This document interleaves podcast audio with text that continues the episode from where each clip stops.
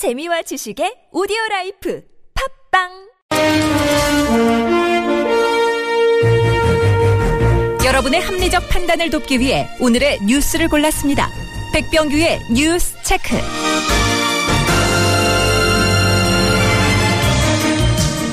네, 시사평론가 백병규 씨 모셨습니다. 어서 오세요.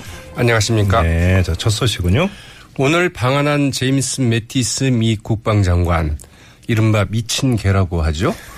그냥 mad dog라고 부르죠. 아, 그런가요? 네, 어감이 네. 영 아무래도. 네. 아, 그 mad dog을 이제 우리말로 하면 미친 개입니다. 뭐. 네, 그래서 이 제임스 매티스 그 미 국방장관이 미국에서 그 출발 직전에 한국과 반드시 사드 문제를 논의하겠다고 말을 했다고 하네요. 예. 오늘 그 뉴욕 타임즈 등이 이를 이제 그 대대적으로 좀 보도를 했- 했는데요. 이 도널드 트럼프 미 행정부 각료로서는 그 첫 외국 순방에 나선 그 매티스 미 국방장관이 이미 한미 간에 합의가 돼 있는 사드 배치 문제를 이 새삼 거론하면서 반드시 이 문제를 언급하겠다고 말한 배경에 제 관심이 쏠리고 있습니다. 네네. 한국의 그 조기 대선 국면에서 그 사드 배치가 그 표류될 수 있는 개연성을 이 사전에 그 차단하고 일정의 차질을 빚고 있는 롯데와의 그 사드 배치 부지 교환 협상 등을 그 독촉하는 한편 이 한국의 그 조기 대선 전에 사드 배치를 좀 기정사실화하기 위한 그 배치 일정을 앞당기는 방안을 우리 측에 이제 주문할 가능성이 좀 큰 것으로 관측이 되고 있는데요. 대당초 우리 정부 발표에 따르면 올해 말까지 배치하는 것으로 되어 있었었죠. 네, 뭐 8월 늦 8월에서 뭐 한 10월 사이 이렇게 네. 좀돼 있었는데요. 네. 이를 좀 더 당기는 방안이 논의되지 않을까 음. 이렇게 이제 관측이 되고 있다고 그러는데요. 여기 이제 어떤 내일 한미 국방장관에서 네. 장관 회담에서 어떤 내용들이 오갔는지 좀 주목할 필요가 있을 것 같습니다. 그러게 말입니다. 자, 다음 뉴스로 가죠. 네, 청와대 그 정영국 대변인이 오늘 그 경호실 등 세 곳에 대해서는 그 특검의 압수수색을 그 형하기로 했다는 일부 언론의 그 보도를 이제 전면 부인을 했습니다. 그런 일은 없을 것이다. 그리고 기존 입장에 변화가 없다. 이렇게 강조를 했는데요. 예. 이 군사 기밀 등의 그 이유로 그 청와대 그 경례에 대한 그 압수수색은 이제 받을 수 없다는 이야기죠. 여기에 대해서 특검 대변인인 그 이규철 특검보 그것은 청와대 입장일 뿐이다. 특검은 법에 따라서 압수수색 영장을 집행하겠다는 원론적인 말씀만 드릴 수 있다고 이제 밝혔습니다. 네. 어쨌든 어, 강행을 하겠다 이런 입장인데요. 압수수색 대상으로는 그 청와대 그 비서실장실, 이 민정수석 비서관실, 의무실, 경호실 등이 그 포함될 수 있을 것이라고 밝혔습니다. 청와대가 이 거부하는 이유는 보안 때문인가요?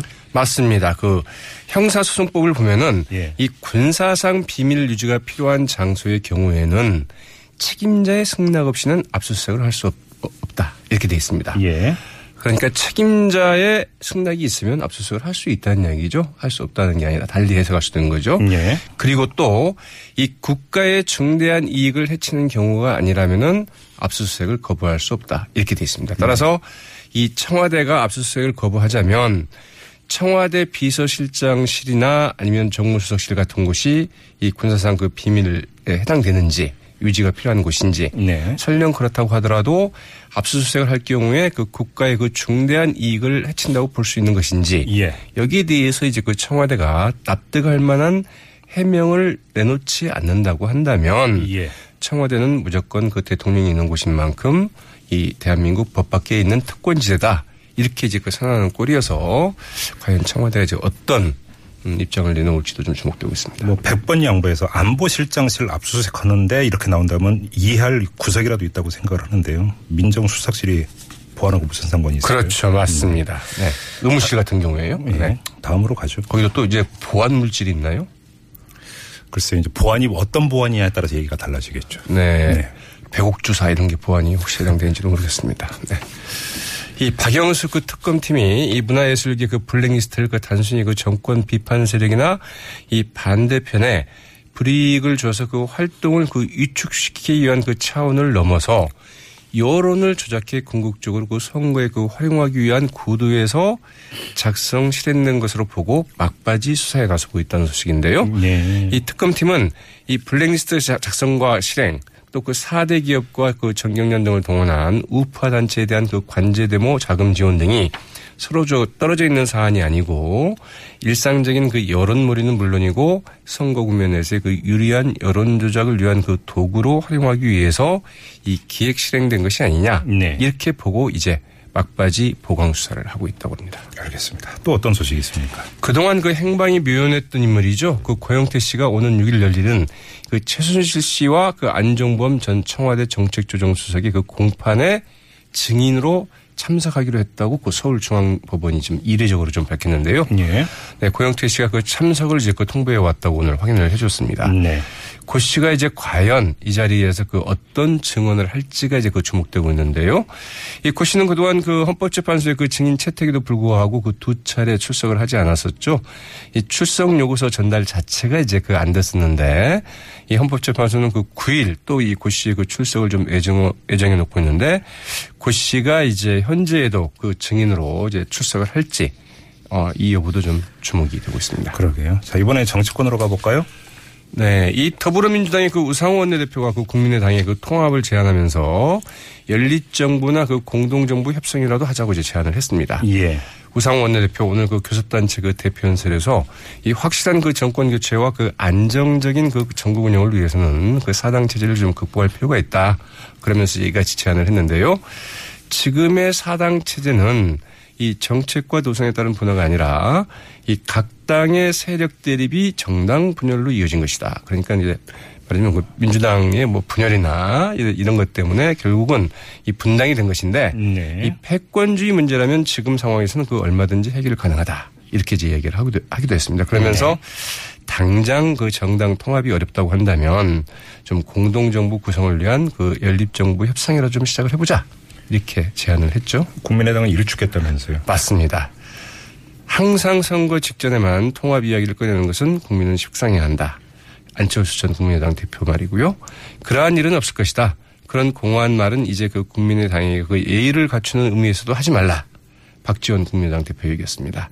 이 장정수 원내대변인의 그 공식 논평은 이 합당 운운하며 국민의당을 그 흔들려는 그 민주당의 그 모략을 강력하게 경고한다. 이렇게 좀 거친 표현으로 네. 나오기도 했는데요. 네.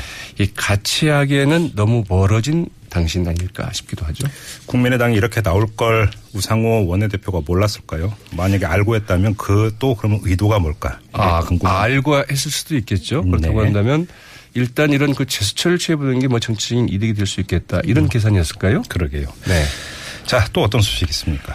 더불어민주당 그 당내 경선을 두고 그 치열한 접점을 벌이고 있는 그 안희정 충남도지사와 그 이재명 성남시장이 이번에는 연정 문제로 맞붙었습니다. 예. 안희정 충남도지사가 그 대통령이 되면은 노무현 정부 때 못 이룬 그 대연정의 그 헌법적 가치를 실천할 것이라고 말한 것이 이제 발단이 됐는데요. 예. 안희정 충남도지사 오늘 국회에서 그 기자 간담회를 열고 이 지금 상황에서는 그 어떤 후보가 그 대통령이 되든 과반의 그 턱없이 부족한 그 집권당이 된다. 이 헌법 정신대로 그 원내 다수파와 그 대연정을 꾸리는 것이 노무현 정부 때 저희가 구상한 헌법 실천 방안이라면서 이제 이같이 말을 했거든요. 예. 여기에 대해서 이재명 성남시장 지금은 부패 기득권 세력과 그 타협할 때가 아니라 확실히 청산하고 그 공정국가의 그 첫 출발을 시작할 때라면서 그 정면 비판하고 나섰습니다. 네. 이재명 성남시장 이 별도의 그 입장문까지 냈는데요. 네. 안희정 지사의 그 정치인 신념은 존중한다. 그러나 그 대연정은 도저히 이해할 수 없다. 그러면서 이같이 이야기를 했는데 박근혜 게이트의 그 몸통들과 대연정을 하는 것은 이 촛불 민심을 거역하는 것은 물론이고 이제 겨우 그 제대로 잡아가는 역사의 물줄기를 거꾸로 돌리는 것이다. 이렇게 좀 질타를 했다고 하네요. 알겠습니다. 한진해운이 결국 파산 절차에 들어간다고요? 네, 서울중앙지법은 그 한진해운 그 주요 자산 매각 절차가 끝난 만큼 만남 끝난 만큼 오는 17일 파산을 이제 선고하겠다고 밝혔습니다. 예. 한국을 대표하는 그 국적 선사의 역할을 해오지 않았습니까? 그랬죠. 한진해운 1977년에 이제 그 창립이 됐는데요. 이 40년 만에 역사 속으로 이제 그 사라지게 됐죠. 자, 한 소식만 더 전해 주시죠. 네. 설 연휴로가 한 주 쉬었던 촛불 집회. 오는 토요일, 즉 4일 이제 그 제14차 그 촛불 집회로 그 이어지게 되는데요. 예. 이번 촛불 집회는 일단 서울 서초동 서울중앙지법 앞에서 시작을 한다고 아, 그러네요. 예. 네, 이 박근혜 정권 그 퇴진 비상국민행동 줄여서 뭐 퇴진 행동이라고 하죠. 네, 그 이재용 삼성전자 부회장의 그 구속을 촉구하기 위해서 오후 2시에 이 최순실 국정농단 사건 그 재판이 진행되고 있는 이 서초동 서울중앙지법 앞에서 사전 집회를 갖고요. 이 삼성전자 그 서초 사옥까지 행진을 해서 그 집회를 이어간다고 그럽니다. 그리고 네. 본 집회는 오후 5시 광화문 광장에서 갖는다고 하죠. 알겠습니다. 자, 여기까지 듣죠. 수고하셨습니다. 네, 고맙습니다. 네, 지금까지 시사평론가 백병규 씨였고요.